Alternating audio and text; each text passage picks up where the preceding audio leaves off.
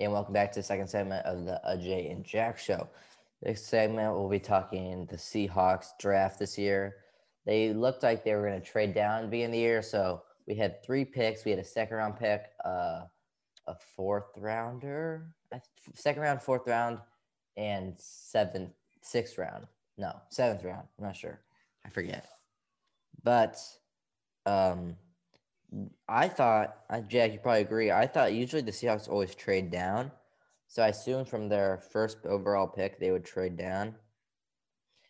And um, they didn't. They took D'Wayne Eskridge from, I think it was Western Michigan or Central Michigan. I forget. Western Michigan. He's 5'10. Apparently, he's a speedster. Sounds like he's kind of like Tyler Lockett, but faster and he has like a jumping ability, which means like he, he's good at locating the ball. He can he can uh, compete with those tall corners and go get the ball up high. He has some good hops. So that was it was I don't know. I we need a wide receiver three, but I didn't really was thinking that guy. But the Seahawks never right, Jack. The Seahawks never pick who we want. They always pick someone. The only time they picked who we want is when we got DK Metcalf. That was That's the so only time. That was the only time. The only time, literally every time we pick someone, it's never who I want. Like LJ Collier, I didn't even know who he was. I didn't know who Jordyn Brooks was. when we Dude, I'm just like, I'm so confused. I'm yeah, just like, I never understand. And then our second pick, so we didn't trade down. And our second pick in the fourth one, we traded down, which was good. We picked up another pick, and we took the corner Tre Brown, who's a corner.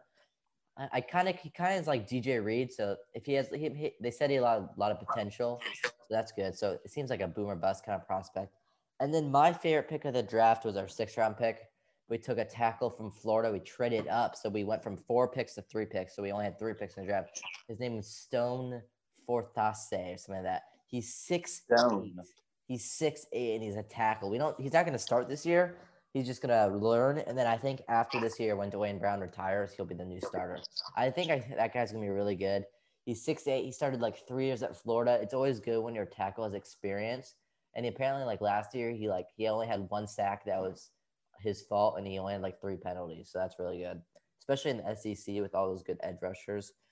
Jack, do we think we filled some needs, or do we think we still have some needs? I think that we still have some needs. I, I just don't understand what the Seahawks were doing in this draft. In my opinion, I think we should have got some offensive linemen. yeah. What do I know? I think we filled two needs. We filled up our need for getting a young tackle, which is good.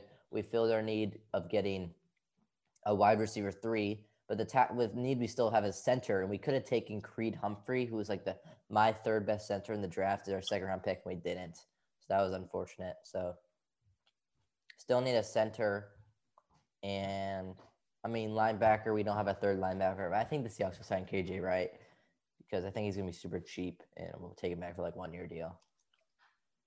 Jack, who do you think is more likely to come to the Seahawks this year? KJ Wright or Richard Sherman? KJ Wright, but I also think Richard Sherman will. You think both are coming? Yeah, old school. I, am calling it. If we get both, I think that that's really that'd be really good. We would get we would have three good linebackers and two good corners.